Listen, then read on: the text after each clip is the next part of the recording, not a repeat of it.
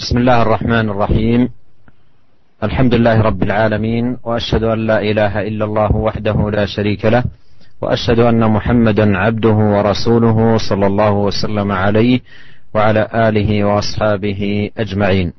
أما بعد أيها الإخوة المستمعون نحن على موعد موعد في الحديث عن التوبة. وقد مر معنا بالأمس إيراد الحديث الذي في الصحيحين حديث أبي هريرة رضي الله عنه أن النبي صلى الله عليه وسلم قال لا يزني الزاني حين يزني وهو مؤمن ولا يسرق السارق حين يسرق وهو مؤمن ولا يشرب الخمر حين يشربها وهو مؤمن والتوبة معروضة بعد. ختم النبي عليه الصلاة والسلام هذا الحديث العظيم بقوله والتوبة معروضة بعد. وهذا فيه فائدة عظيمة لمن ابتلي بشيء من هذه المعاصي وقارف شيئا من هذه الآثام أن يعلم أن التوبة معروضة متاحة له مفتوحة له أبوابها ميسر له بإذن الله تبارك وتعالى الدخول فيها.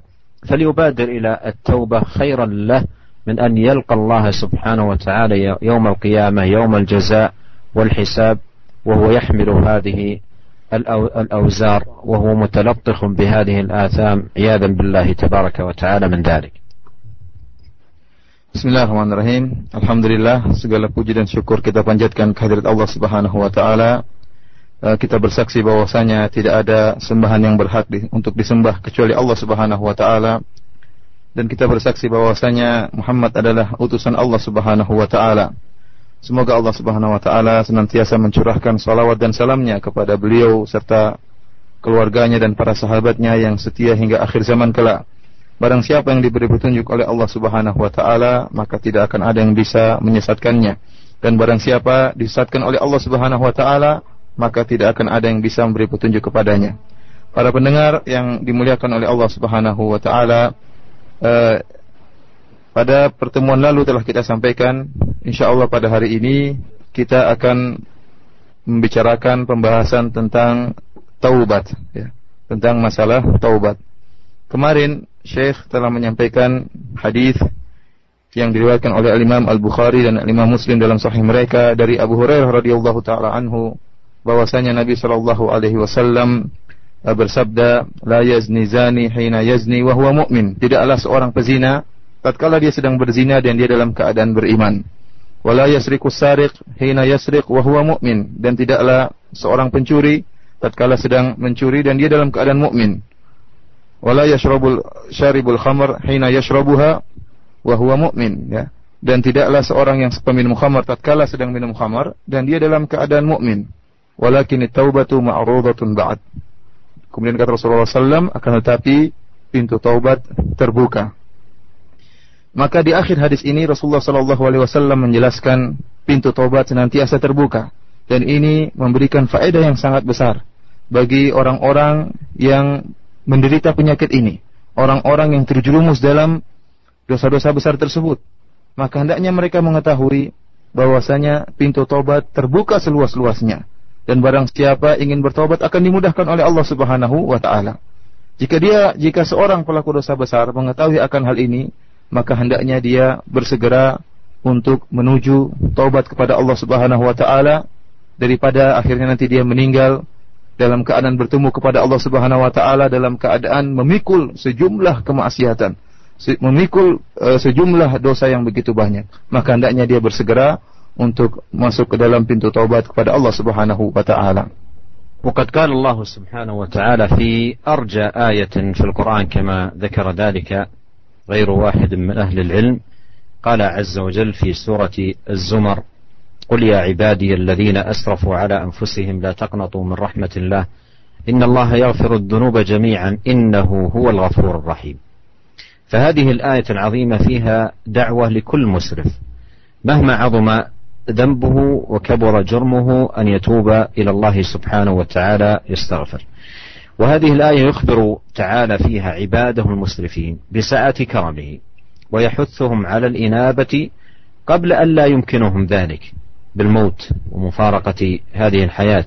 فقال جل وعلا قل أي يا أيها الرسول وأيضا الخطاب يتناول من قام مقامه من الدعاة لدين الله سبحانه وتعالى مخبرا للعباد عن ربهم ومخبرين أنتم أيها الدعاة إلى الله العباد عن ربهم يا عبادي الذين أسرفوا.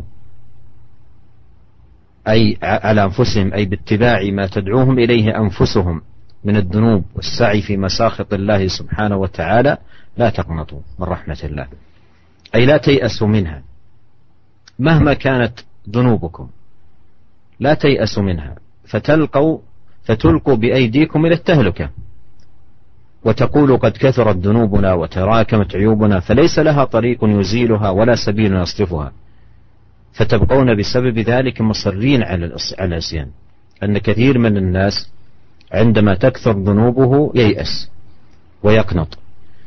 فيبقوا مصرين على العصيان متزودين ما يغضب عليهم الله سبحانه وتعالى ولكن اعرفوا ربكم بأسمائه الدالة على كرمه وجوده. ولهذا ختم هذه الآية بقوله إنه هو الغفور الرحيم. فاعلموا أنه سبحانه يغفر الذنوب جميعا من الشرك والقتل والزنا والربا والظلم وشرب الخمر وغير ذلك من الذنوب الكبار والصغار.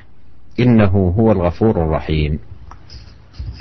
Para pendengar yang dirahmati oleh Allah Subhanahu wa taala, eh, Allah Subhanahu wa taala telah berfirman dalam sebuah ayat yang disebut oleh para ulama dengan arja ayat fil Quran, yaitu ayat yang paling diharapkan uh, yang paling diharapkan oleh kaum muslimin ya, diharapkan uh, oleh kaum muslimin karena saking banyaknya harapan yang disandarkan dalam ayat ini berupa ampunan Allah Subhanahu wa taala yang sangat luas.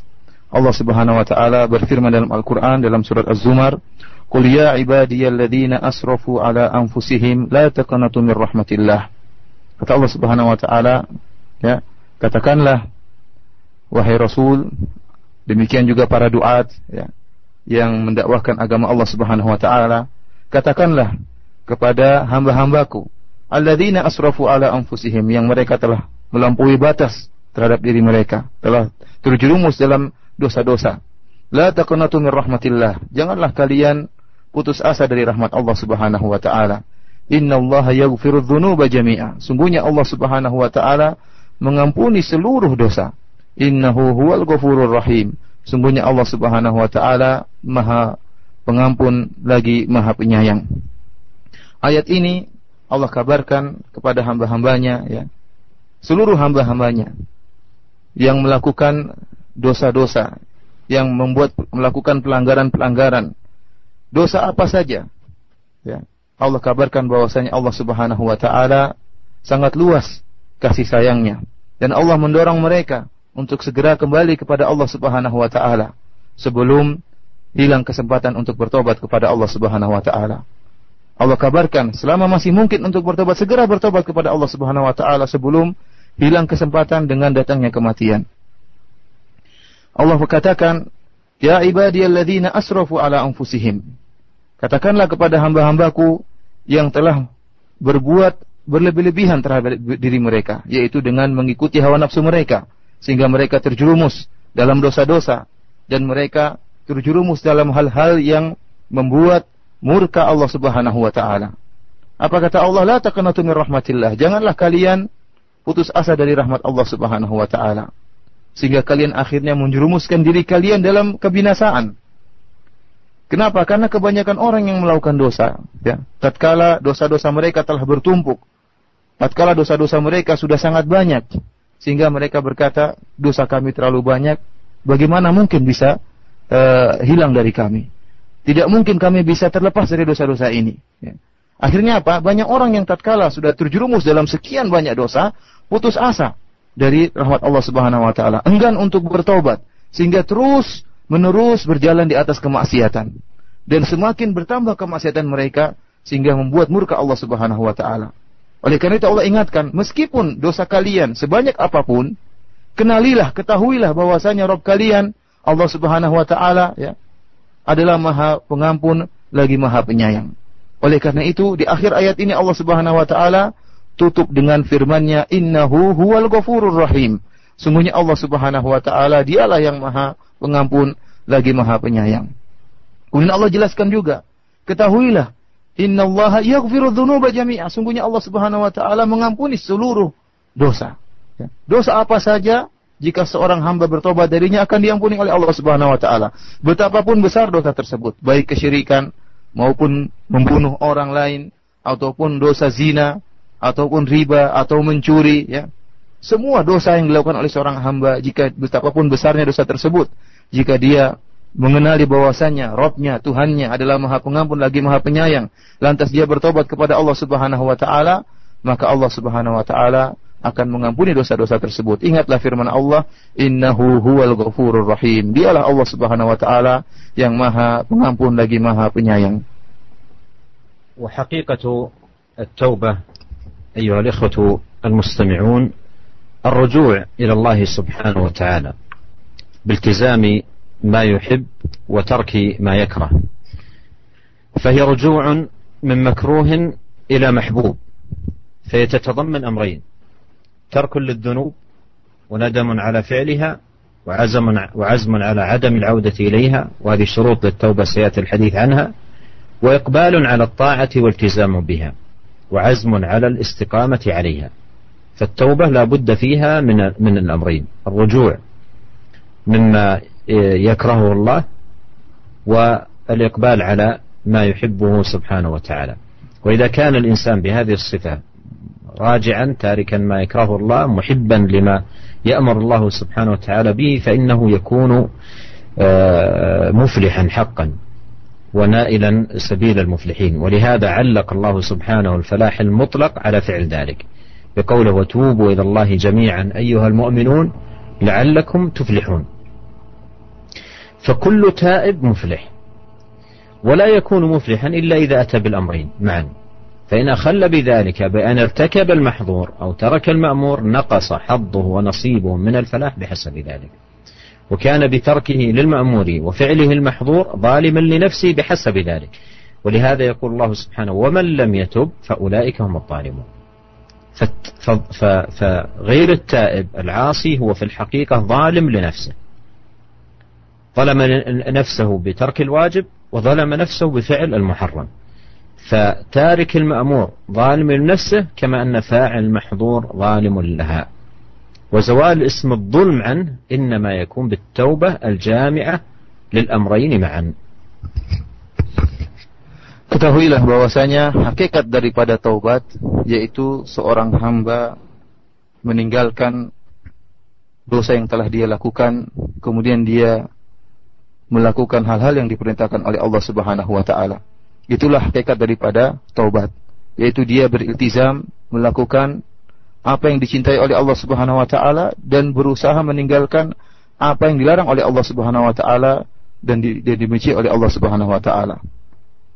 Maka taubat itu mengandung dua perkara. Yang pertama, meninggalkan dosa-dosa dan kemudian menyesali atas perbuatan dosa tersebut, berazam ya, bertekad untuk tidak kembali melakukan dosa tadi serta berusaha untuk melakukan ketaatan dan beriltizam dengan ketaatan tersebut dan berazam untuk tetap istiqomah di atas ketaatan tersebut. Oleh karena itu Allah Subhanahu wa taala memberikan sifat falah, kemenangan, keberuntungan yang mutlak kepada orang yang bertobat kepada Allah Subhanahu wa taala. Dalam firman-Nya Allah Subhanahu wa taala berfirman, "Wa tubu ila Allahi jami'an ayyuhal mu'minun la'allakum tuflihun." Hendaknya kalian bertobat wahai kaum mukminun seluruhnya Wahai orang-orang mukmin, hendaknya seluruhnya kalian bertobat kepada Allah Subhanahu wa taala.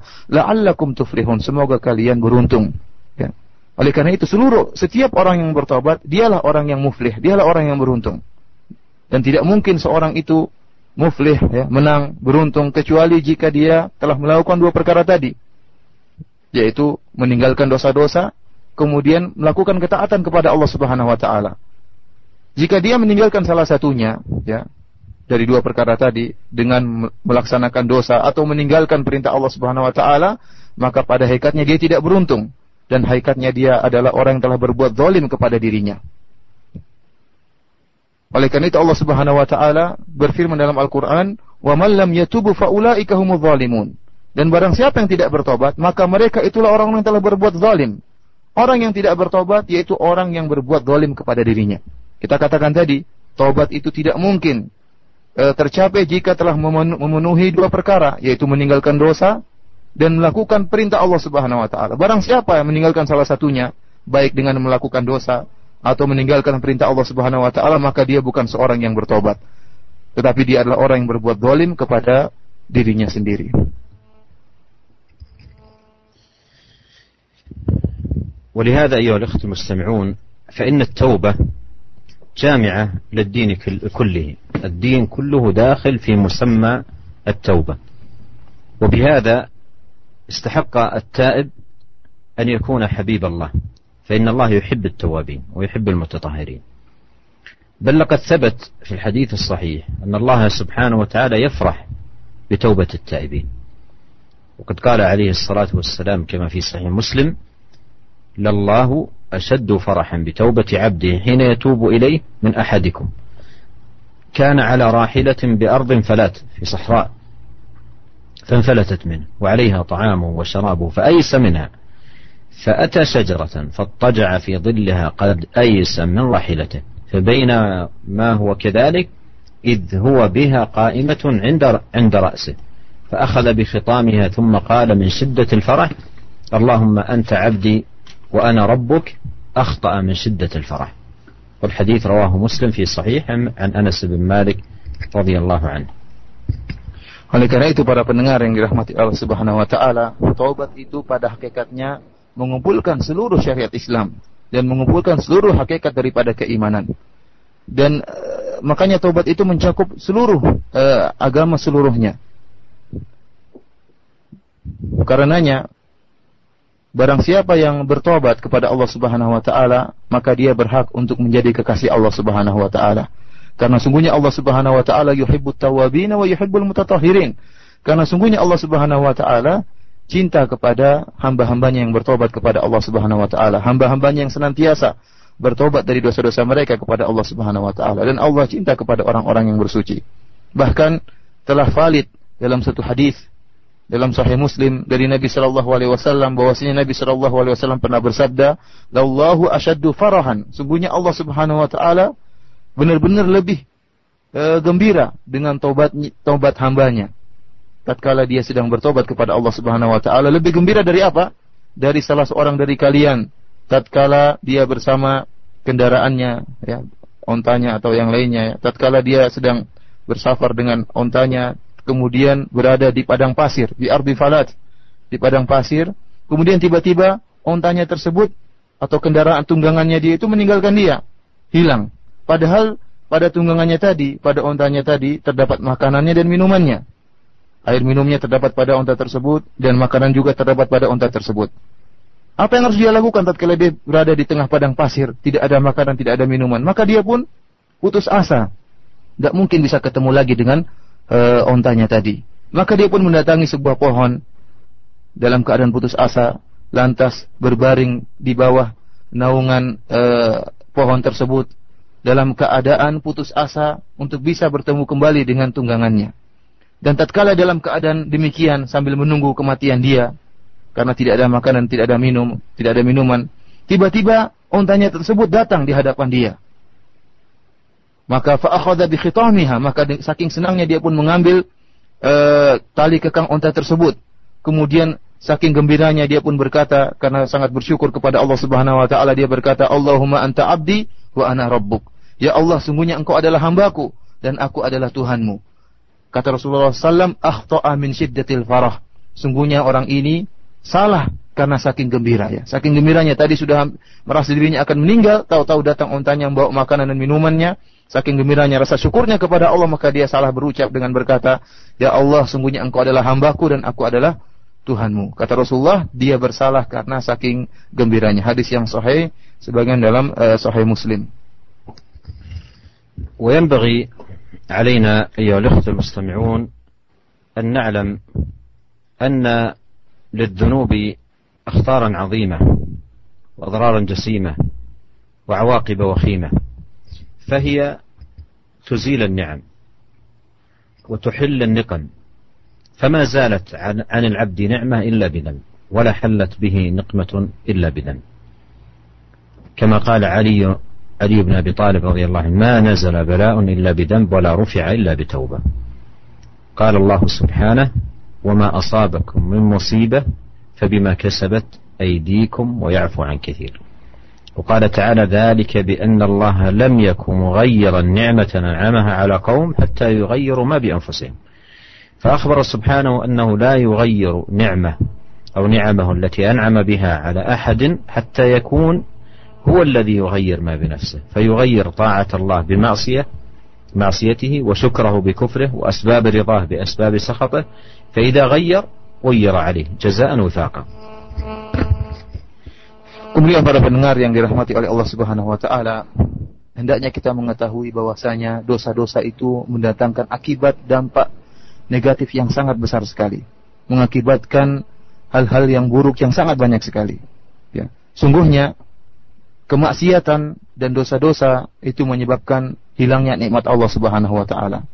Hilangnya kenikmatan Allah Subhanahu wa taala. Demikian juga dosa-dosa itu mendatangkan siksa Allah Subhanahu wa taala maka tidak satu kenikmatan pun yang hilang dari seorang hamba kecuali dikarenakan dosa yang dia lakukan.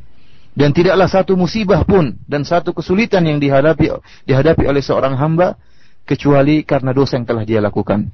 Sebagaimana pernah dikatakan oleh sahabat Ali bin Abi Thalib radhiyallahu anhu, beliau pernah berkata, "Ma nazala bala'un illa bidzambin." Tidaklah suatu bala menimpa seorang kecuali dengan dosa. Wala rufi'a illa bitaubah dan tidaklah bencana itu diangkat oleh Allah Subhanahu wa taala kecuali dengan taubat kepada Allah Subhanahu wa taala. Oleh karena itu Allah Subhanahu wa taala berfirman dalam Al-Qur'an, "Wa ma asabakum min musibatin fabima kasabat aydikum wa ya'fu an katsir." Kata Allah Subhanahu wa taala, musibah apa saja yang menimpa kalian, musibah apa saja tanpa kecuali.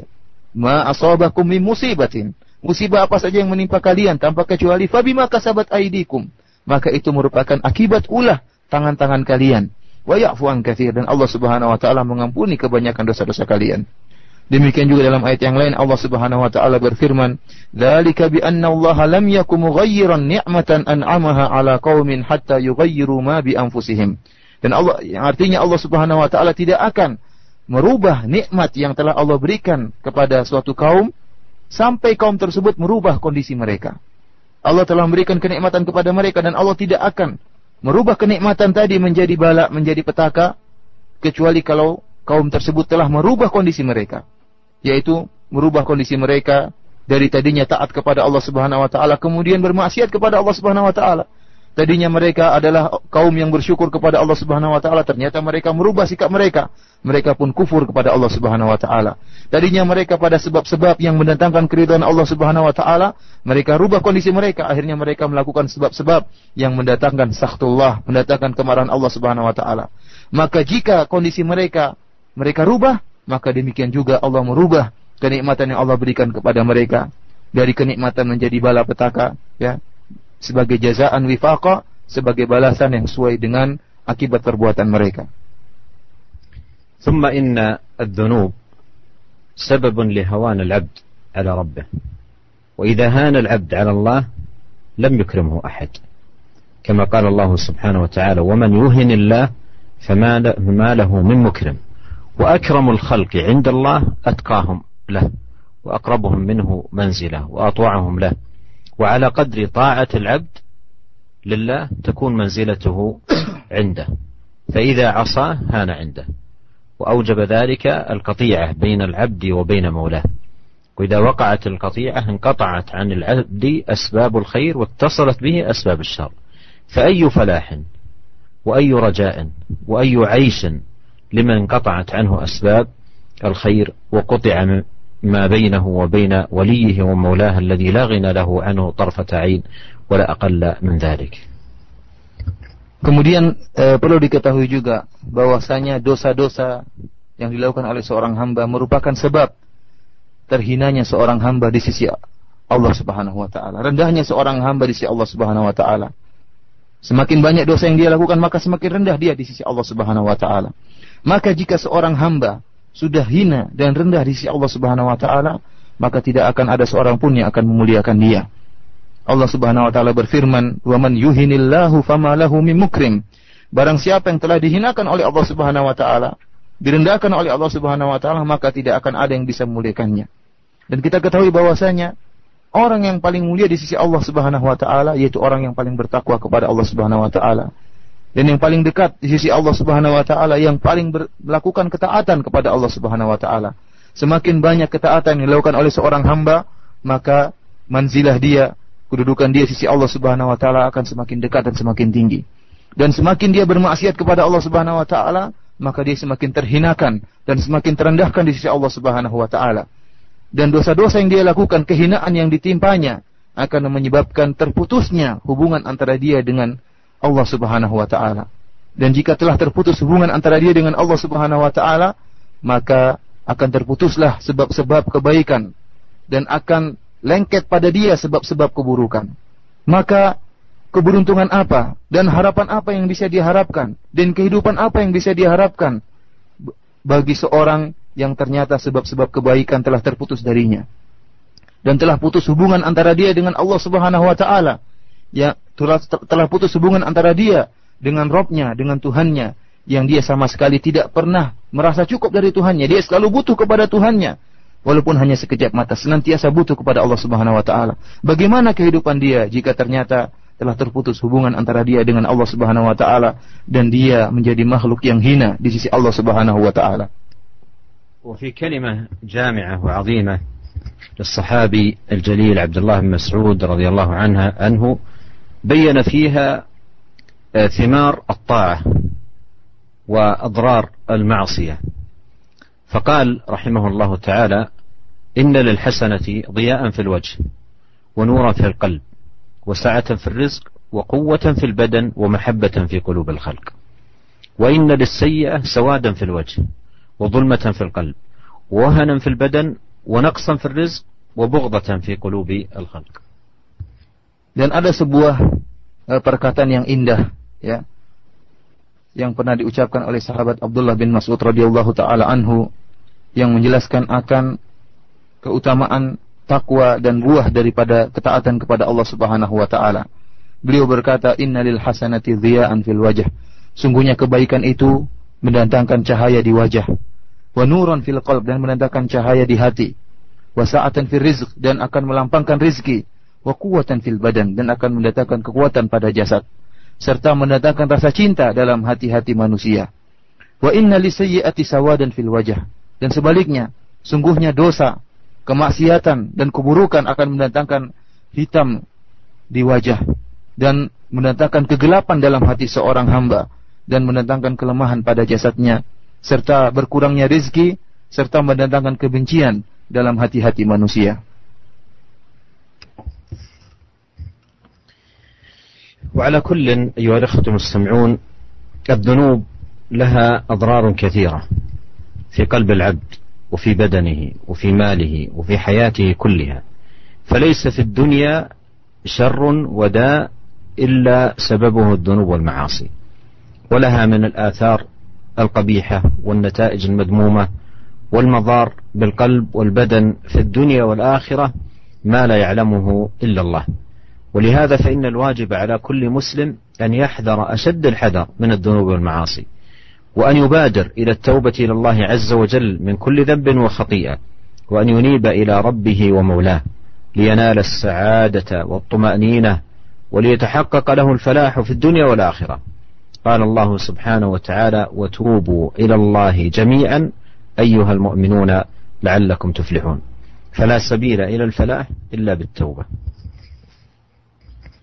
Uh, ala kulli hal bagaimanapun uh, perkaranya kita ketahui bahwasanya dosa-dosa itu mendatangkan uh, kemudaratan yang sangat banyak bagi seorang hamba baik menimpa hatinya maupun menimpa badannya, hartanya serta kehidupannya seluruhnya akan mendatangkan kemudaratan akibat dosa yang telah dia lakukan.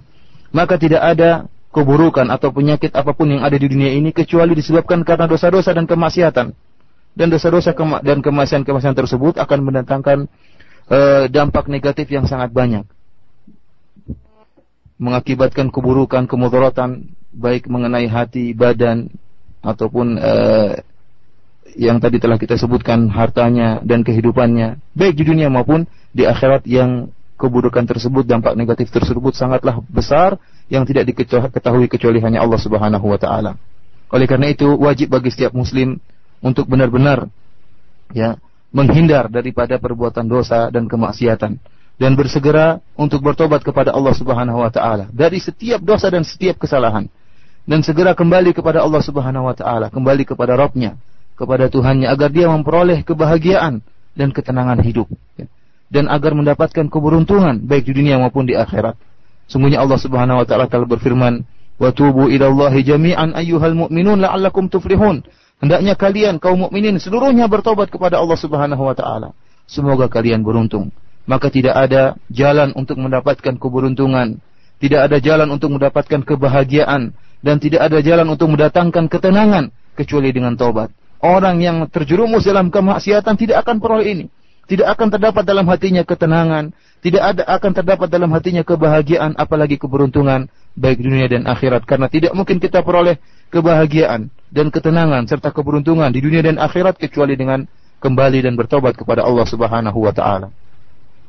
وأقدم لإخواني المستمعين هدية ثمينة في باب التوبة ذكرها أهل العلم رحمهم الله وهي أن من تاب توبة عامة كانت هذه التوبة مقتضية لغفران الذنوب وإن لم يستحضر أعيان الذنوب وإن لم يستحضر أعيان الذنوب. من تاب توبة عن عامة يعني من كل ذنب وخطيئة اقترفها. حتى ولم يتذكر أعيان الذنوب إلا في استثناء هنا إلا أن يعارض هذا العام معارض يوجب التخصيص. مثل أن يكون بعض الذنوب لو استحضره لم يتب منه لقوة حبه إياه أو لاعتقاده أنه حسن ليس بقبيح. فما كان من ذنب لو استحضره لم يتب منه لم يدخل في التوبة. وأما ما كان لو استحضره بعينه لكان مما يتوب منه فإن التوبة العامة شاملة له. وهذه فائدة ثمينة جدا ينبغي حقيقة أن نفرح بها لأن ذنوبنا كثيرة وأخطأنا كثيرة وكثير منها نسيناه ولو قيل لأحدنا تذكر ذنوبك وأخطاءك ومخالفاتك قبل سنة قبل سنتين ينسى. فكيف قبل عشرين سنة؟ فكيف قبل ثلاثين؟ فكيف قبل أربعين؟ كيف قبل خمسين؟ كيف قبل ستين إذا كان إنسان كبير السن ينسى ذلك لكن من رحمة الله سبحانه وتعالى أنه يقبل هذه التوبة حتى لو كان الإنسان لا يستحضر لكن بقيد آه، ذكره أهل العلم أنه لو كان نستحضره لم يتب منه لا يكون داخلا والله سبحانه وتعالى عليم خبير. Syekh menjelaskan bahwasanya Syekh akan berikan kepada para pendengar sekalian sebuah hadiah yang sangat berharga. Yang berkaitan tentang taubat yaitu dari perkataan para ulama yang ini merupakan hadiah yang sangat penting yang untuk diketahui oleh kita semua. Yaitu para ulama telah menjelaskan ya, bahwasanya barang siapa yang bertobat kepada Allah Subhanahu wa taala secara global artinya dia bertobat dalam hatinya mengatakan saya bertobat dari segala kemaksiatan yang telah saya lakukan dari segala dosa yang telah saya lakukan maka Allah akan mengampuni seluruh dosa-dosanya meskipun tatkala seorang hamba bertobat dengan taubat yang global tadi dia tidak ingat dosa-dosa yang pernah dia lakukan secara terperinci dia tidak ingat kalau dia bertobat secara global, saya bertobat ya Allah dari segala dosa yang saya lakukan, dari segala maksiat yang telah saya lakukan, meskipun dia tidak ingat jenis-jenis maksiat tersebut dan uh, secara detail maksiat-maksiat tersebut, mungkin dia lupa. Maka Allah Subhanahu wa taala akan mengampuni seluruh dosa-dosanya. Tapi dengan syarat. Kalau ternyata tatkala setelah dia bertobat dengan tobat yang global tadi, yang mujmal tadi, kemudian dia mengingat maksiat yang pernah dia lakukan, dia ingat.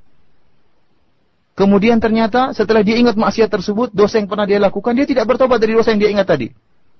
Kenapa dia tidak bertobat? Mungkin karena dia saking suka dengan dengan uh, maksiat tadi ya, sehingga tidak ada dalam dirinya azam untuk meninggalkan atau penyesalan terhadap maksiat tadi. Kenapa? Karena dia saking cinta kepada maksiat tadi. Atau karena dalam keyakinannya bahwasanya maksiat tadi hasanun laisa biqabi. Maksiat yang dilakukan tadi itu baik, bagus dan tidak jelek.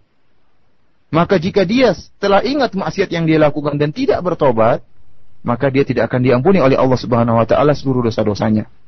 Akan tetapi, Jika setelah dia bertobat secara global, saya bertobat dari seluruh dosa dan seluruh kemaksiatan, kemudian dia ingat ada dosa yang pernah dia lakukan.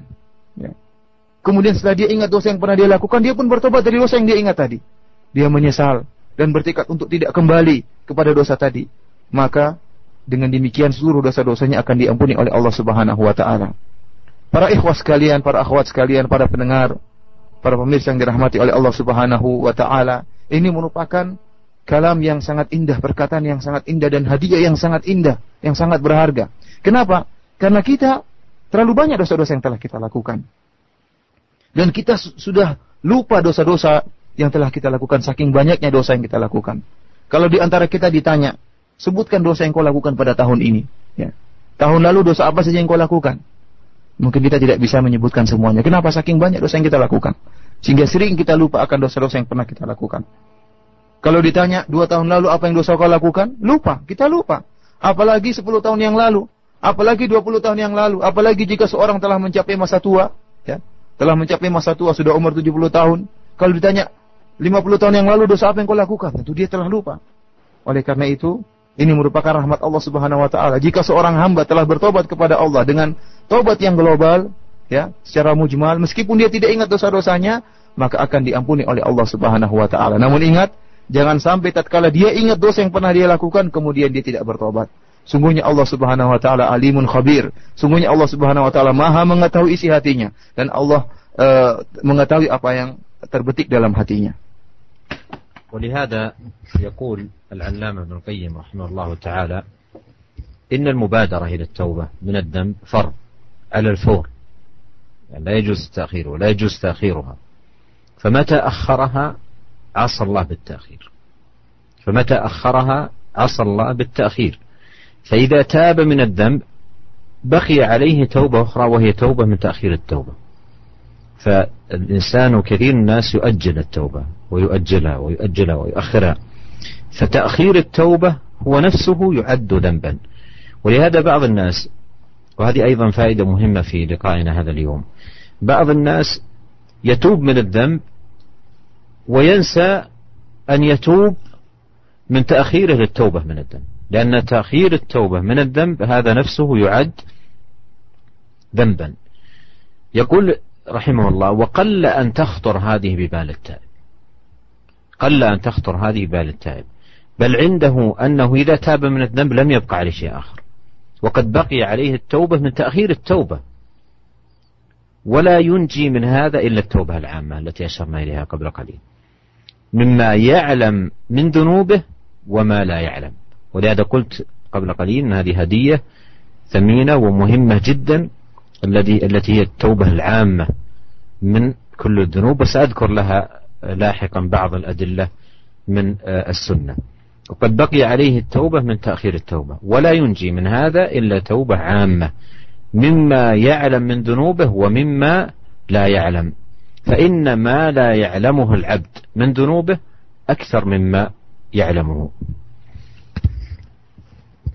Demikian juga ada perkataan yang sangat indah dari Al-Allamah Ibnu Al-Qayyim rahimahullah. Beliau mengatakan sungguhnya bersegera untuk bertobat dari perbuatan dosa merupakan suatu kewajiban, ya, kewajiban yang harus segera dilaksanakan. Bersegera untuk bertobat merupakan kewajiban yang harus segera dilaksanakan. Maka tidak boleh seorang hamba mengakhir-akhirkan tobatnya. Jika seorang hamba mengakhirkan tobatnya, maka dia telah bermaksiat kepada Allah Subhanahu wa taala dengan pengakhiran tersebut. Kalau begitu, maka barang siapa yang bertobat dari sebuah dosa, ya, maka wajib bagi dia untuk bertobat dari perkara yang lain. Yaitu bertobat dari sebab dia mengakhirkan tobat tadi. Dan ini perkara yang eh, sangat jarang terbetik dalam hati seorang yang bertobat. Ya. Kebanyakan orang kalau bertobat kepada Allah Subhanahu wa taala lupa bahwasanya dia pengakhiran dia untuk bertobat kepada Allah Subhanahu wa taala itu juga merupakan dosa. Bukan hanya dosa yang dia lakukan tapi mengakhirkan tobat kepada Allah Subhanahu wa taala itu juga merupakan dosa. Maka wajib bagi dia untuk bertobat dari keduanya, bertobat dari dosa yang dia lakukan dan bertobat dari uh, pengakhiran dia untuk bertobat kepada Allah Subhanahu wa taala. Kata Ibnu Qayyim wa qala an yakhtura hadhihi bi bali ta'ib. Dan ini jarang terbetik dalam hati seorang yang bertobat. Ya. Kebanyakan orang yang bertobat ya, menyangka kalau dia sudah bertobat dari suatu dosa, maka tidak ada lagi apa yang harus dia tobati lagi kalau gitu. Padahal dia lupa bahwasanya tatkala dia mengakhirkan taubatnya, sungguhnya dia telah bermaksiat kepada Allah Subhanahu wa taala. Oleh karena itu, tidak bisa seorang terbebas dari dosa ini, dosa mengakhirkan taubat kecuali jika dia bertobat kepada Allah Subhanahu wa taala dengan tobat yang mujmal, tobat yang global, tobat yang umum yang tadi telah kita jelaskan, yaitu bertobat kepada Allah Subhanahu wa taala dari dosa-dosa yang kita ketahui dan juga bertobat kepada Allah Subhanahu wa taala dari dosa-dosa yang tidak kita ketahui, dosa-dosa yang telah kita lupakan dan dosa-dosa yang tidak kita ketahui. Sungguhnya kata Ibnu Qayyim, ya, dosa-dosa yang diketahui oleh seorang hamba itu lebih sedikit dari dosa-dosa yang tidak diketahui oleh seorang hamba. Saya ulangi kata Ibnu Qayyim bahwasanya dosa-dosa yang tidak diketahui oleh seorang hamba itu lebih banyak daripada dosa-dosa yang diketahui oleh seorang hamba.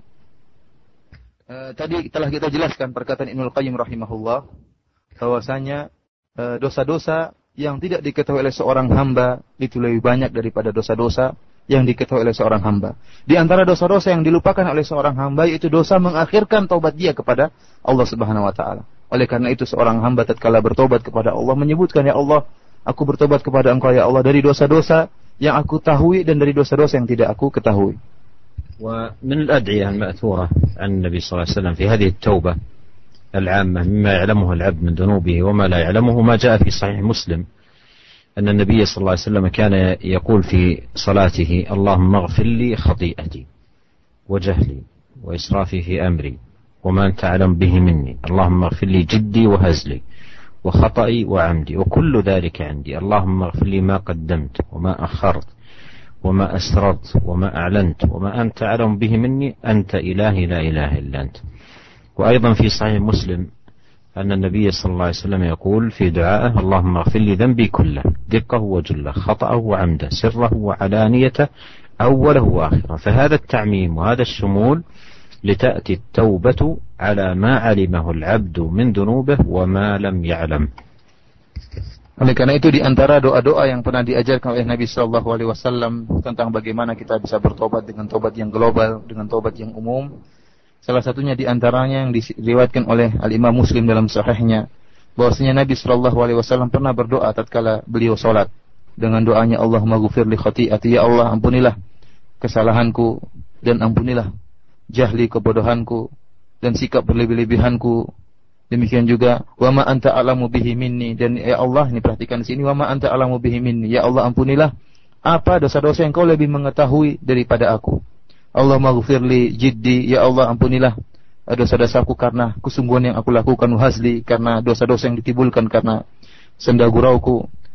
Demikian juga khotai wa amdi dosa-dosa yang tidak sengaja aku lakukan atau dosa-dosa yang sengaja aku lakukan Wa kullu dzalika indi dan seluruh itu ada pada diriku. Allahumma ghfirli ma qaddamtu wa ma akhartu. Ya Allah, ampunilah dosa-dosa yang telah aku lakukan dan dosa-dosa yang nanti akan aku lakukan.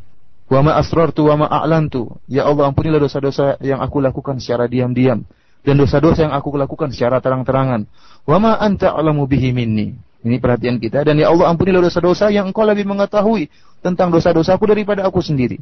Anta ilahi la ilaha illa anta. Engkau adalah Tuhanku Engkau adalah sembahanku, tidak adalah sembahan yang untuk berhak disembah kecuali engkau. Dalam hadis yang lain juga yang diriwayatkan oleh Imam Muslim juga, Rasulullah Shallallahu alaihi wasallam pernah berdoa, "Allahumma ghfirli dzambi kulli." Ya Allah ampunilah dosa-dosaku seluruhnya. Diqqahu wa jillahu. Yaitu ya Allah ampuni dosa-dosaku yang baik yang kecil maupun yang besar seluruhnya.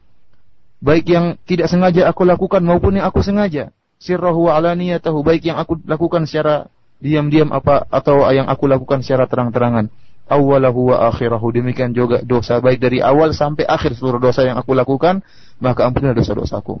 Inilah di antara doa-doa Nabi tentang bagaimana doa secara umum. Ya, agar Allah Subhanahu wa taala mengampuni seluruh dosa-dosa kita termasuk dosa-dosa yang kita lupakan dan dosa-dosa yang tidak kita ketahui.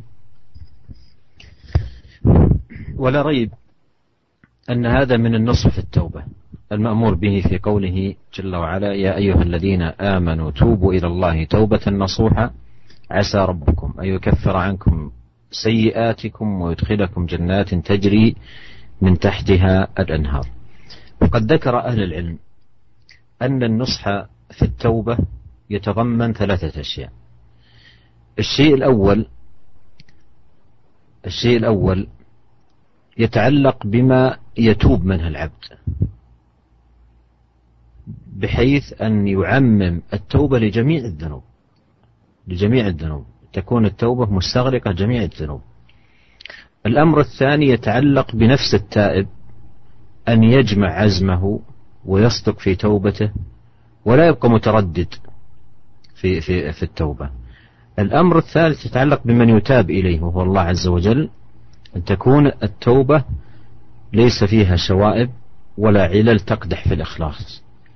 بل يكون وقوعها من أجل الخوف من الله وخشيته والرغبة فيما لديه والرهبة مما عنده. فهذه ثلاثة أمور إذا اعتنى بها العبد كانت توبته نصوحا كما أمر الله بذلك. uh, tidak dilakukan lagi bahwasanya uh, bertaubat dengan secara umum ini merupakan taubat nasuh ya. Taubat nasuh yang telah diperintahkan oleh Allah Subhanahu wa taala dalam Al-Qur'an. Ya ayyuhalladzina amanu tubu ilallahi taubatan nasuha. Ya. Kata Allah Subhanahu wa taala wahai orang-orang yang beriman bertobatlah kepada Allah Subhanahu wa taala dengan taubat yang nasuh. Asa rabbukum ayyukaffiru ankum sayyi'atikum. Semoga Allah Subhanahu wa taala uh, mengampunkan dosa-dosa kalian keburukan-keburukan kalian wa yudkhilakum jannatin tajri min tahtihal anhar dan Allah masukkan kalian ke dalam surganya yang mengalir di bawahnya sungai-sungai. Para ulama telah menjelaskan bahwasanya taubatan nasuha yaitu taubat yang memenuhi tiga persyaratan. Yang pertama yang berkaitan dengan dosa yang dilakukan oleh seorang hamba. Yaitu seorang hamba tatkala bertobat hendaknya dia bertobat secara umum, bertobat dari seluruh dosa yang pernah dia lakukan. Ya sehingga dia tidak meninggalkan satu dosa pun yang dia lakukan. Itu disebut dengan taubat nasuha. Yang pertama harus bertobat dari seluruh dosa yang pernah dia lakukan. Yang kedua, syarat yang kedua berkaitan dengan hamba itu sendiri. Artinya tatkala seorang hamba bertobat kepada Allah Subhanahu wa taala, maka dia benar-benar berazam ya, dan benar-benar bertekad untuk tidak kembali kepada dosa tersebut dan tidak boleh dia taradud, tidak boleh dia ragu-ragu ya, tatkala bertobat. Dia harus bertobat benar-benar dengan kesungguhan tidak ragu-ragu dan bertekad untuk tidak kembali kepada dosa-dosa yang pernah dia lakukan.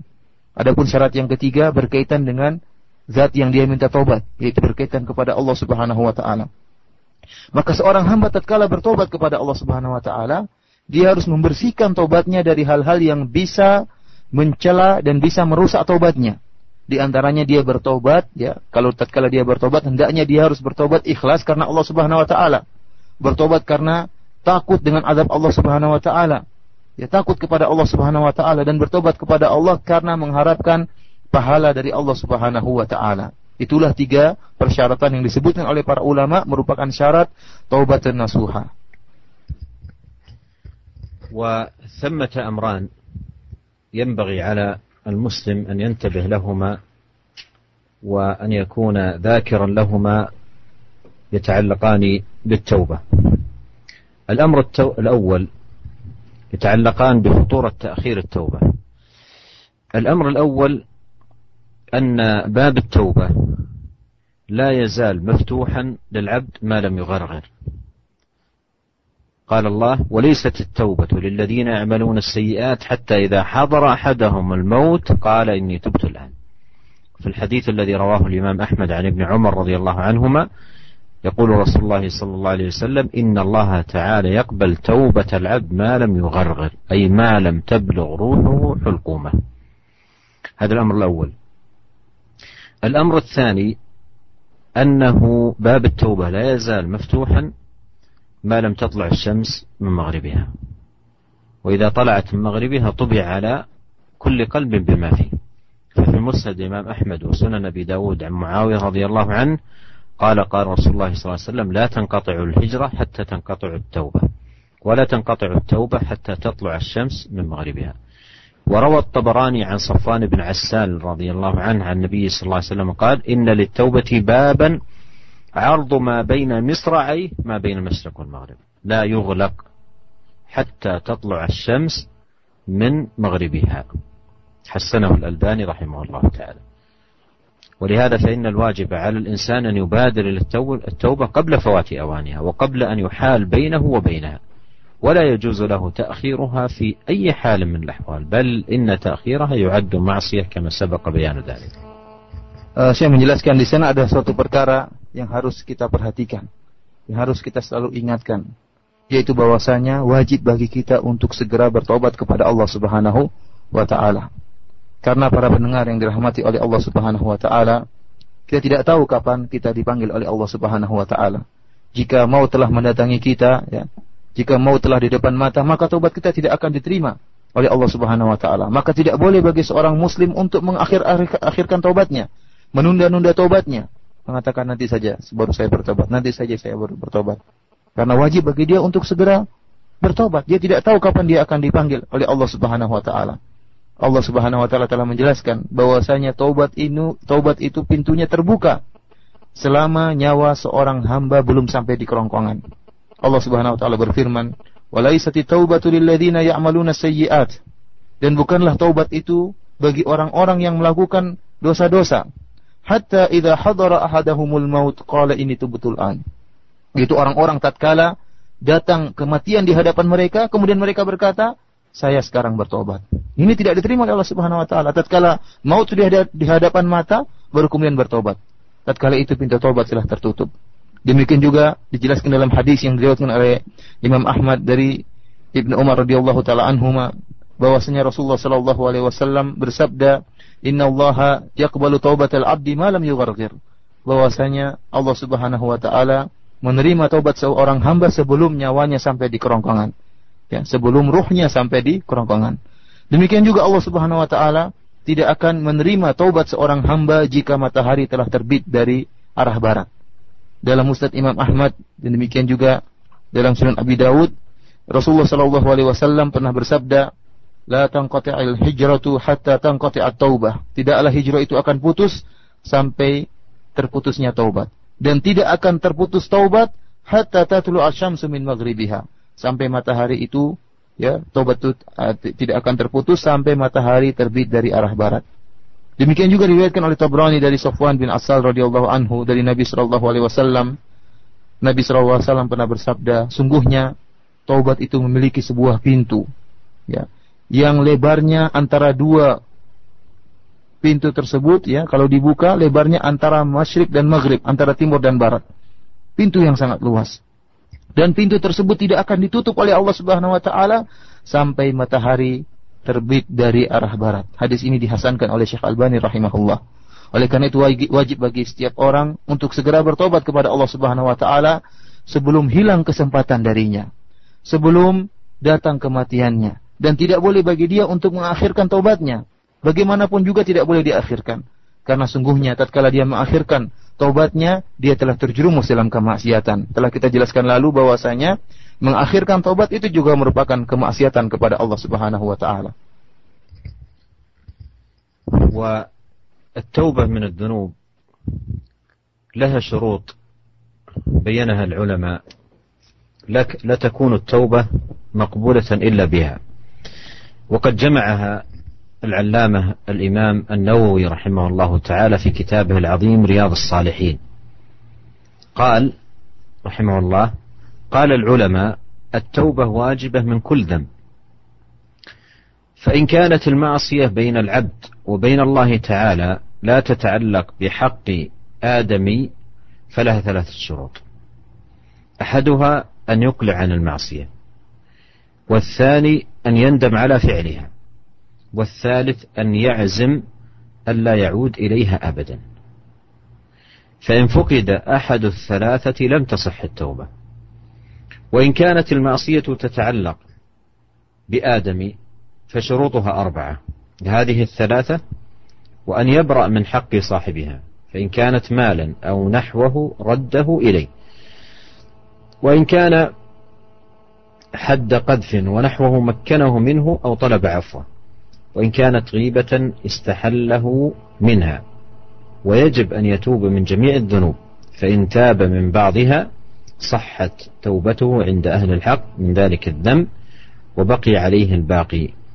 قد تظاهرت دلائل الكتاب والسنة وإجماع الأمة على وجوب التوبة ثم ساق رحمه الله جملة من أدلة الكتاب والسنة الدالة على ذلك. Para pendengar yang dimuliakan oleh Allah Subhanahu wa taala, perlu kita ketahui bahwasanya tobat itu memiliki persyaratan agar bisa diterima oleh Allah Subhanahu wa taala. Al-Imam An-Nawawi rahimahullah telah menyebutkan persyaratan tobat dalam kitabnya yang sangat uh, masyhur dan sangat uh, terkenal yaitu kitab Riyadhus Shalihin. Beliau berkata, para ulama telah menjelaskan bahwasanya taubat itu wajib bagi setiap dosa yang dilakukan oleh seorang hamba. Jika ternyata maksiat yang dilakukan oleh seorang hamba tadi berhubungan antara dia dengan Allah saja, tidak berhubungan dengan hak manusia yang lain, maka tobatnya ada tiga syaratnya. Jadi dosa yang dilakukan jika ternyata tidak berhubungan dengan manusia yang lain, tidak mengambil hak orang lain, maka ada tiga persyaratan kata Imam Nawawi. Yang pertama, hendaknya dia meninggalkan maksiat tadi. Ini syarat pertama. Maksiat tadi dia tinggalkan. Yang kedua, dia menyesal akibat maksiat yang dia telah lakukan. Yang ketiga, syarat yang ketiga, dia bertekad dan berazam untuk tidak kembali lagi kepada kemaksiatan itu. Tiga persyaratan. Yang pertama, meninggalkan dosa tadi. Yang kedua, menyesal dengan perbuatannya, dengan dosa yang dia lakukan. Yang ketiga, bertekad untuk tidak kembali lagi kepada kemaksiatan tersebut. Jika salah satu persyaratan ini tidak terpenuhi, maka tobatnya tidak diterima. Dia tinggalkan tobat. Ya. Kemudian dia tidak menyesal. Ya, kalau tidak menyesal berarti tobatnya tidak diterima. Dia harus meninggalkan dosanya dan harus menyesal dan harus bertekad untuk tidak kembali. Kalau salah satu dari persyaratan ini tidak terpenuhi maka tobatnya tidak diterima oleh Allah Subhanahu wa taala. Kemudian beliau menjelaskan lagi, jika seandainya maksiat yang dia lakukan berkaitan dengan hak manusia yang lain ya. Misalnya mencuri atau berbuat gibah dan yang lainnya, maka kata beliau syaratnya menjadi empat. Tiga yang tadi pertama telah kita sebutkan, yaitu meninggalkan dosa, kemudian menyesal dan bertekad untuk tidak kembali. Ditambah syarat yang keempat, yaitu dia berusaha untuk uh, berlepas diri dari atau uh, meminta dimaafkan oleh manusia yang telah dia zalimi tadi. Contohnya, jika ternyata dia mencuri, maka dia harus kembalikan hartanya kepada orang yang dia curi tadi. Agar tobatnya diterima oleh Allah Subhanahu wa taala. Jika ternyata nuduh orang lain berzina atau yang lainnya, nuduh orang lain melakukan kemaksiatan, berzina, maka dia pun harus segera minta maaf kepada orang tersebut. Ya. Kalau ternyata dosa yang dia lakukan adalah menggibah, maka dia harus datang kepada orang yang dia gibahi untuk minta dihalalkan. Dan ingatlah bahwasanya tobat itu wajib dari seluruh macam dosa. Seluruh jenis dosa harus kita bertobat darinya. Barang siapa yang bertobat dari sebagian dosa dan tidak bertobat dari sebagian dosa yang lain, maka kata beliau yang benar bahwasanya tobatnya diterima. Tobat dari dosa yang dia bertobat. Adapun dosa yang dia tidak bertobat, maka dia harus wajib untuk bertobat. Jadi barang siapa yang ternyata bertobat dari sebagian dosa dan belum bertobat dari sebagian dosa yang lain, maka tobatnya diterima oleh Allah Subhanahu wa taala. Kemudian beliau menjelaskan bahwasanya telah banyak dalil-dalil baik dari Al-Qur'an maupun dari sunnah Rasulullah serta dari ijma' kesepakatan umat untuk wajib bertobat kepada Allah Subhanahu wa taala. Kemudian Imam Nawawi rahimahullah dalam kitabnya Riyadhus Shalihin kemudian e, mendatangkan dalil-dalil yang begitu banyak dari kitab dan sunnah yang menunjukkan akan wajibnya seorang hamba untuk bertobat dari segala dosa, untuk bertobat kepada Allah Subhanahu wa taala. ونختم هذه الحلقة أيها الأخوة الكرام بالتذكير باسم الله تبارك وتعالى التواب وهو من أسمائه جل وعلا الحسنى. وقد قال الله سبحانه وتعالى وأنا التواب الرحيم. قد قال سبحانه وتعالى وأنا التواب الرحيم. وقال ويتوب الله على المؤمنين والمؤمنات. Dan para pendengar yang rahmati oleh Allah Subhanahu wa taala, di akhir pengajian kita kali ini, Syekh ingin mengingatkan kepada kita tentang sebuah nama Allah Subhanahu wa taala yang menunjukkan akan taubat. Di antara nama-nama Asmaul Husna adalah At-Tawwab. Dalam Al-Quran Allah subhanahu wa ta'ala Allah berfirman Wa ana tawwabur rahim Sungguhnya Allah subhanahu wa ta'ala Adalah maha pemberi taubat Dan maha penyayang kepada hambanya Demikian juga dalam ayat yang lain Allah Subhanahu wa taala berfirman, "Wa yatubullahu 'alal mu'minin wal mu'minat." Sungguhnya Allah Subhanahu wa taala itu uh, menerima taubat kaum mukminin dan kaum mukminat, yaitu laki-laki mukmin maupun dari wanita mukminah. Kita akan dengarkan bagaimana e, penjelasan Syekh tentang uh, nama Allah atau Tawwab ini. Wa taubatullah 'ala 'abdihi taubatan. Taubatun قبل فعل الذنب بالتوفيق للتوبة منه. توبة قبل فعل الذنب بالتوفيق للتوبة منه. وتوبة وتوبة بعد فعل الذنب بالقبول له. الأولى يدل عليها قوله سبحانه ثم تاب عليهم ليتوبوا. والثاني يدل عليه قوله سبحانه وتعالى هو الذي يقبل التوبة من عباده.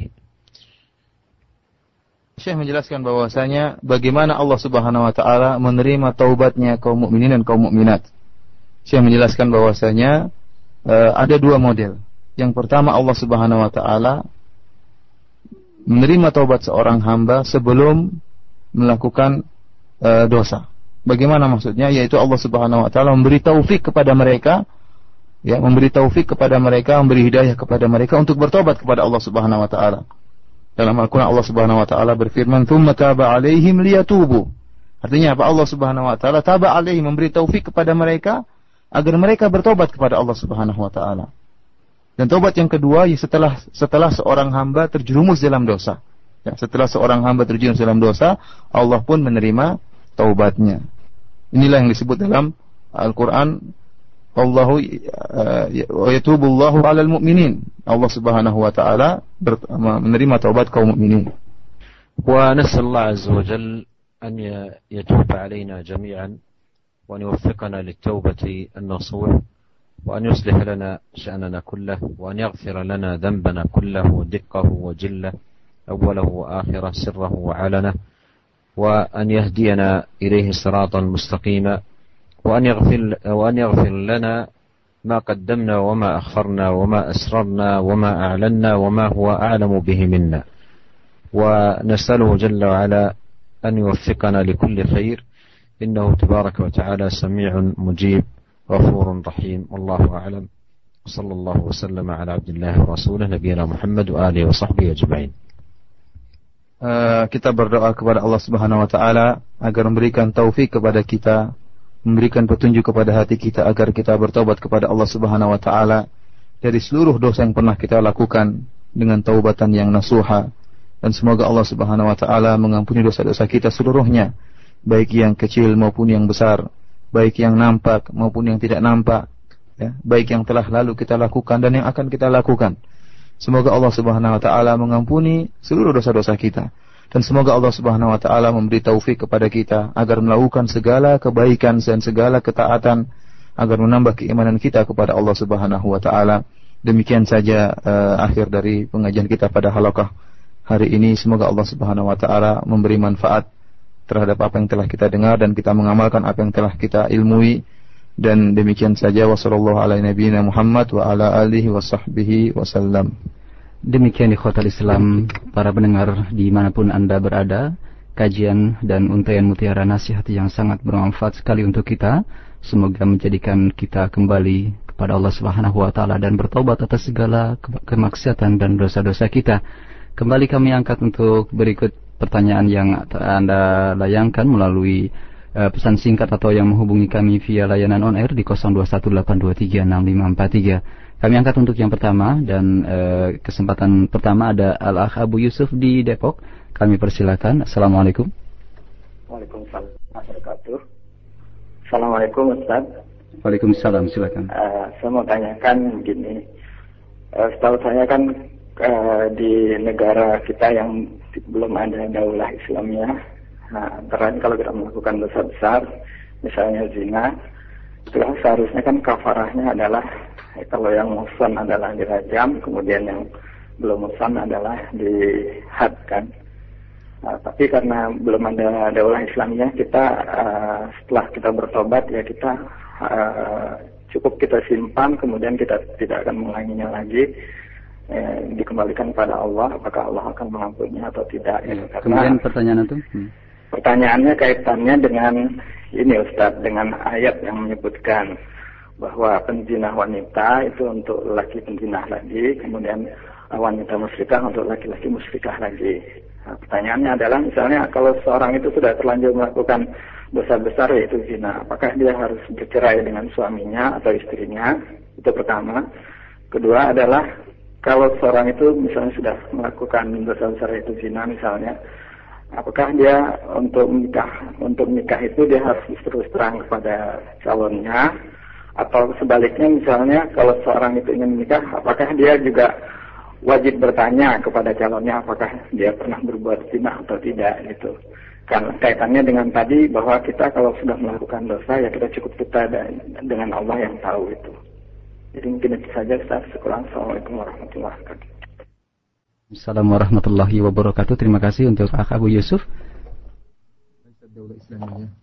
فإذا وقع الشخص في زنا مثلا لم يكفر برجم للمحسن كذا. وماذا يفعل؟ هل بينه وبين الله فقط؟ هل يقبل الله توبته؟ الأمر الأول. الثاني يقول إذا كان الشخص تزوج ثم زنى هل لابد يعني يطلق زوجته لأنه زاني؟ لأنه زاني لأن الله قال زاني للمشرك زاني للمشرك. وكذلك سؤال ثالث من يريد الزوج إذا قد زنى من قبل؟ هل يخبر أني قد زنيت.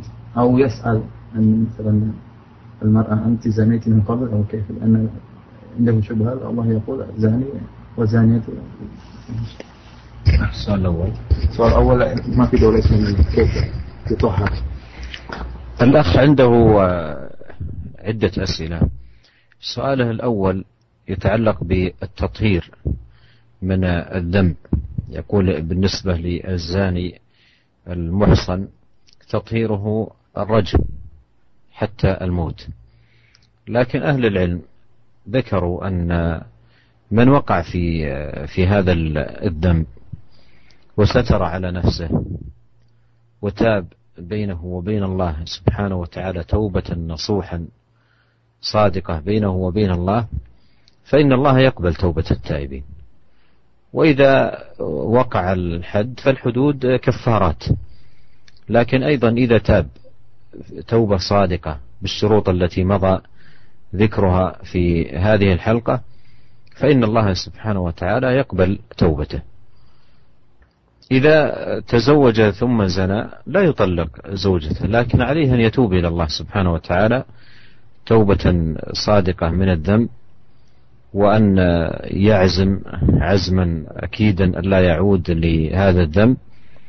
لكن لا يطلق زوجته ولا أيضا يعني يخرب ويفسد بيته بل يبقى بيته ويتقي الله عز وجل ويتوب. وكما أنه لا يريد أن يزنى بأهله فلا يزني بنساء المسلمين وليتقي الله سبحانه وتعالى.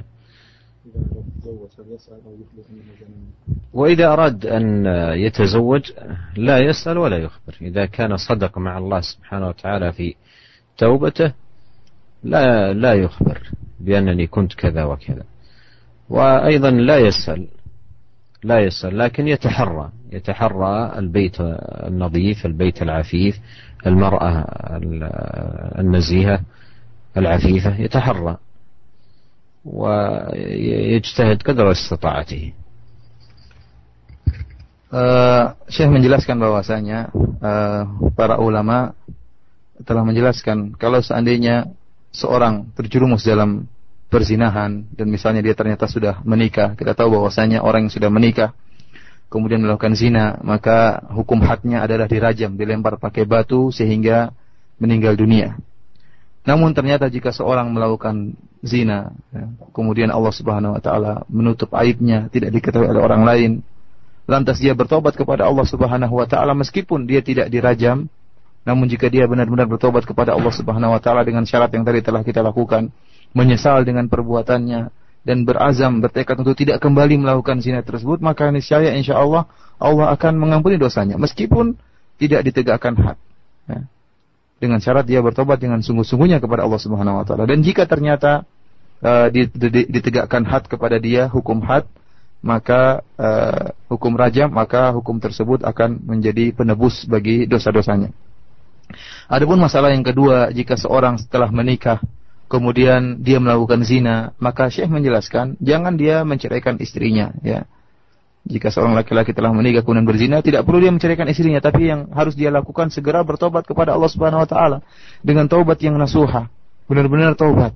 Bertobat kepada Allah Subhanahu wa taala. Jangan sampai dia merusak rumah tangganya. Cukup bagi dia untuk bertobat dan kembali kepada istrinya dan bertekad untuk tidak mengulangi lagi perbuatan zina tersebut. Sebagaimana dia tidak ingin kalau ada keluarganya, istrinya dizinai atau saudara perempuannya dizinai atau ibunya dizinai oleh orang lain, maka jangan sampai dia berzina dengan wanita-wanita yang lain karena dia tidak ridho dengan hal itu. Jadi wajib bagi dia adalah bertobat kepada Allah Subhanahu wa taala dan tidak menceraikan istrinya tapi kembali e, berbuat baik dan kembali kepada istrinya. Adapun perkara yang ketiga, pertanyaan yang ketiga, jika seorang hendak menikah, ya, apakah dia jika dia telah berzina, apakah dia kabarkan kepada calonnya saya pernah berzina? Kata saya tidak perlu.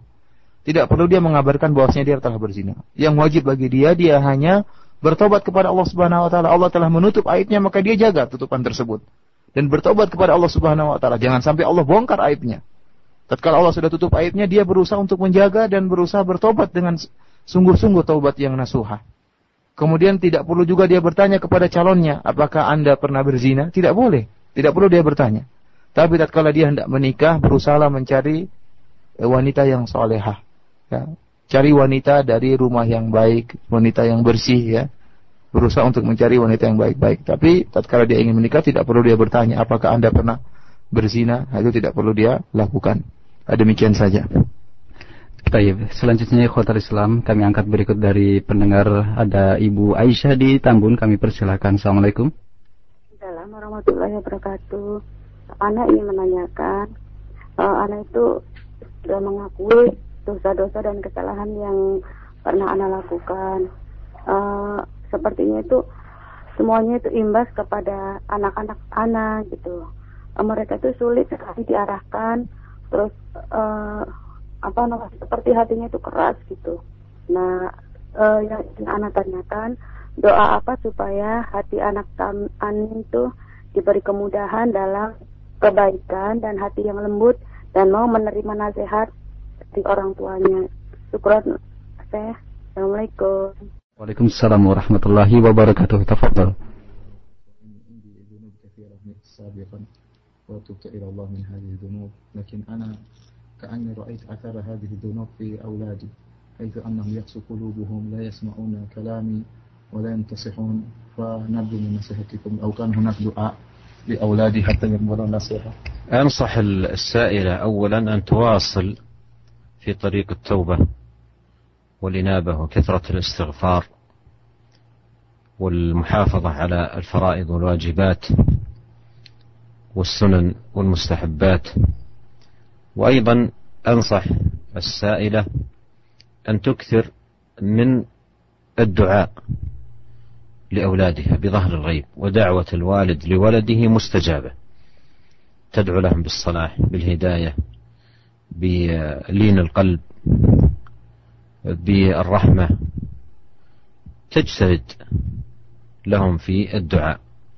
وأيضا عليها أن تصبر على أذاهم وأن تحسن إليهم وتتلطف بهم ما استطاعت إلى ذلك سبيلا. قال عليه الصلاة والسلام ما دخل الرفق في شيء إلا زانه فهي تلين وتترفق وترحم وهم في لفترة معينة لعلها إن شاء الله لا تطول آه، يقسون ثم يعودون مع لين الوالدة المتواصل ودعائه الله سبحانه وتعالى فتصلح الأمور بإذن الله تبارك وتعالى. ونسأل الله أن يصلح أولاد هذه السائلة وجميع أولاد المسلمين. Uh, saya mengingatkan bahwasanya uh, ibu yang telah bertanya hendaknya terus untuk bertobat kepada Allah Subhanahu wa taala. Semakin banyak tobatnya, semakin berbanyak istighfar kepada Allah Subhanahu wa taala dan terus melaksanakan hal-hal yang diwajibkan oleh Allah Subhanahu wa taala. Bukan cuma itu saja bahkan bersemangat untuk melakukan hal-hal yang disunahkan oleh Rasulullah sallallahu alaihi wasallam. Kemudian juga memperbanyak doa memperbanyak doa kepada Allah Subhanahu wa taala untuk anak-anaknya ya agar Allah Subhanahu wa taala memberikan rahmat kepada anak-anaknya agar membuka pintu hati mereka ya sesungguhnya uh, sebagaimana Rasulullah menjelaskan bahwasanya doa orang tua kepada anaknya adalah doa yang dikabulkan ya. Oleh karena itu yang perlu dilakukan oleh sang ibu adalah berijtihad, bersungguh-sungguh tatkala berdoa.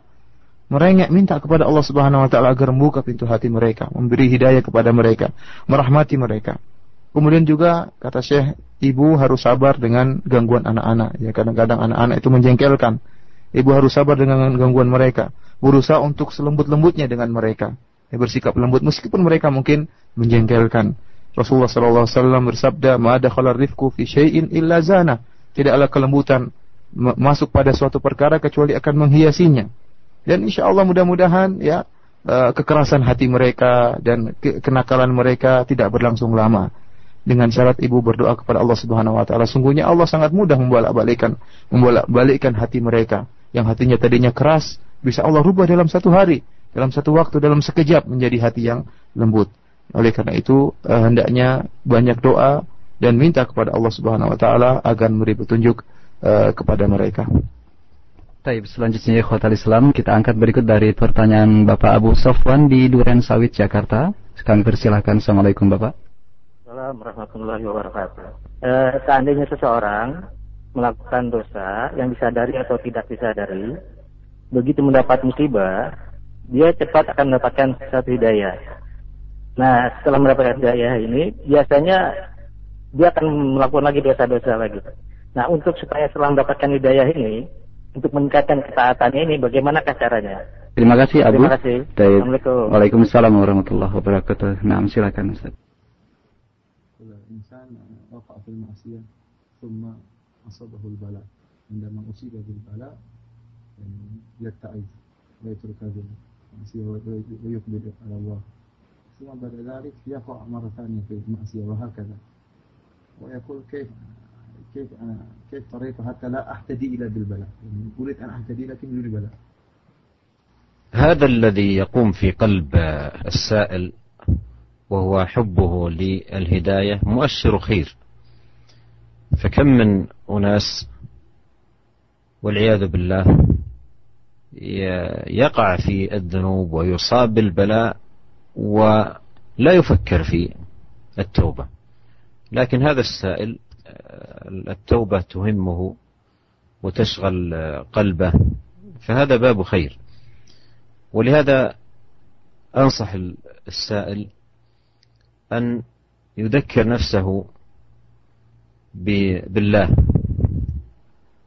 وأسمائه سبحانه وتعالى وصفاته بأنه العليم الخبير السميع البصير المنعم المتفضل.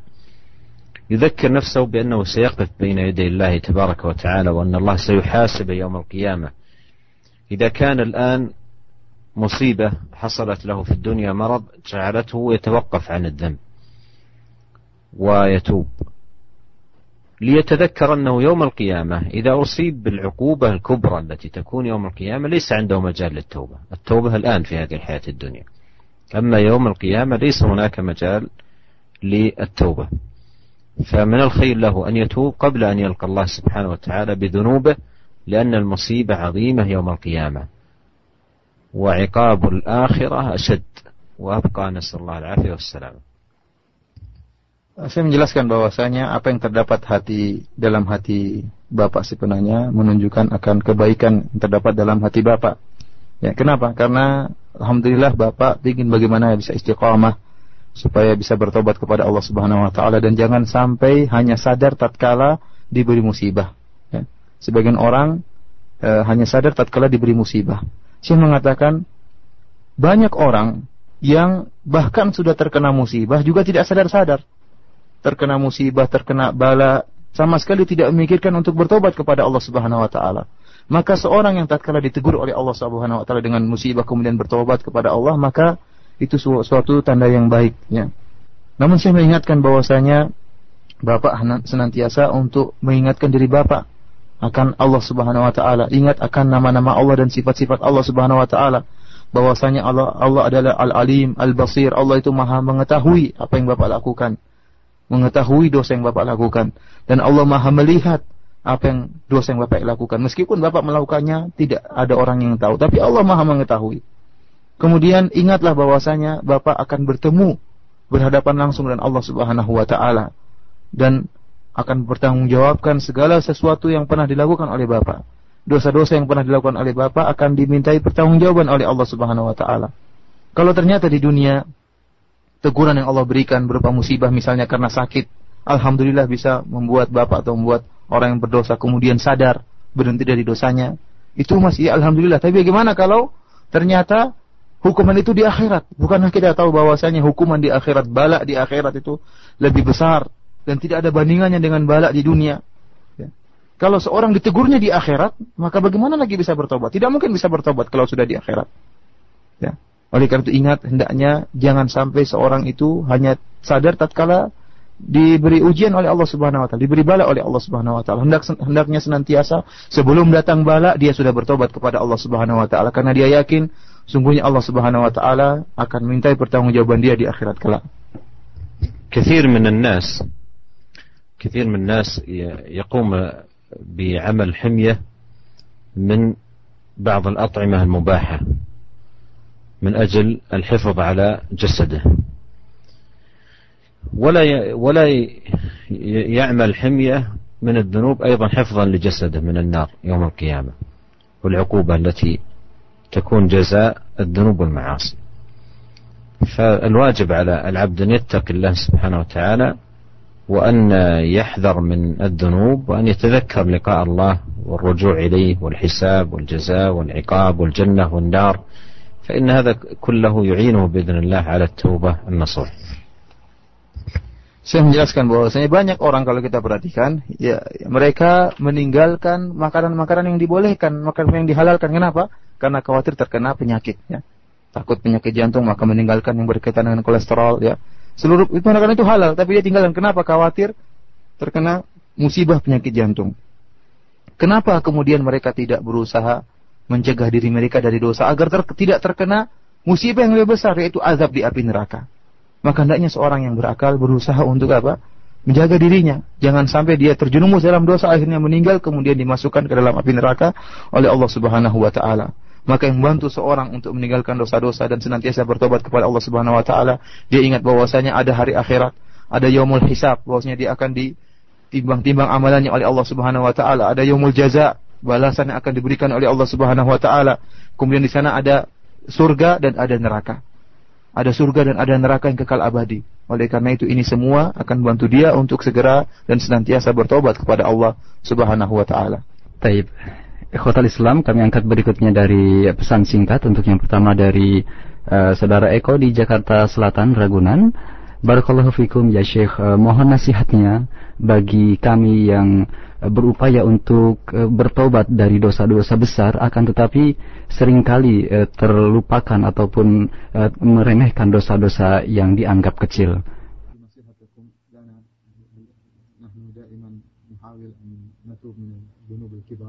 وننسى الصغار ونهملها ذكرت كلام قبل قليل في ال...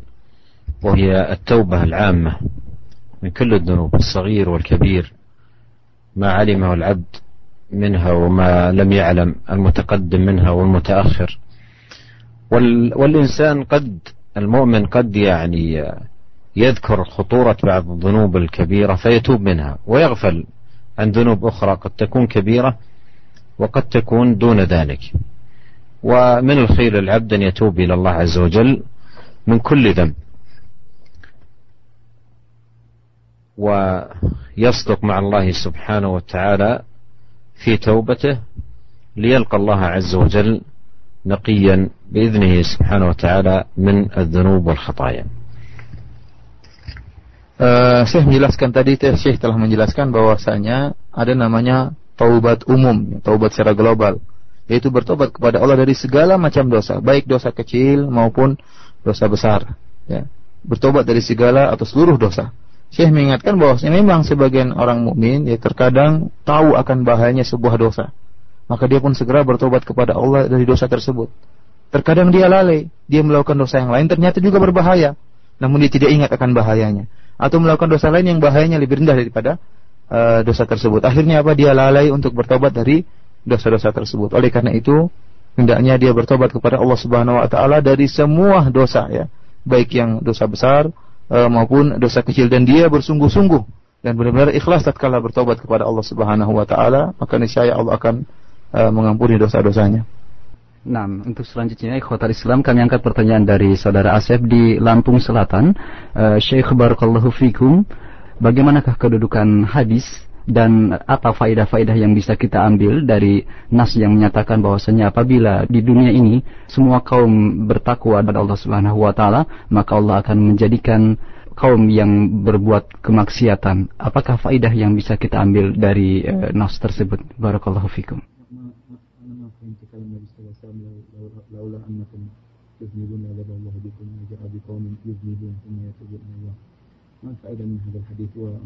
هذا الحديث حديث صحيح ثابت عن النبي صلى الله عليه وسلم قال لو لم تذنبوا لذهب الله بكم ولجاء بقوم يحبون يذنبون فيستغفرون الله فيغفر لهم. وفائدة هذا الحديث أن الله سبحانه وتعالى يحب الاستغفار ويحب التوبة ويحب التوابين ويحب المستغفرين ويحب من عبده إذا أخطأ أن يستغفر. وأن ينيب وأن يتوب وأن يدعو الله سبحانه وتعالى.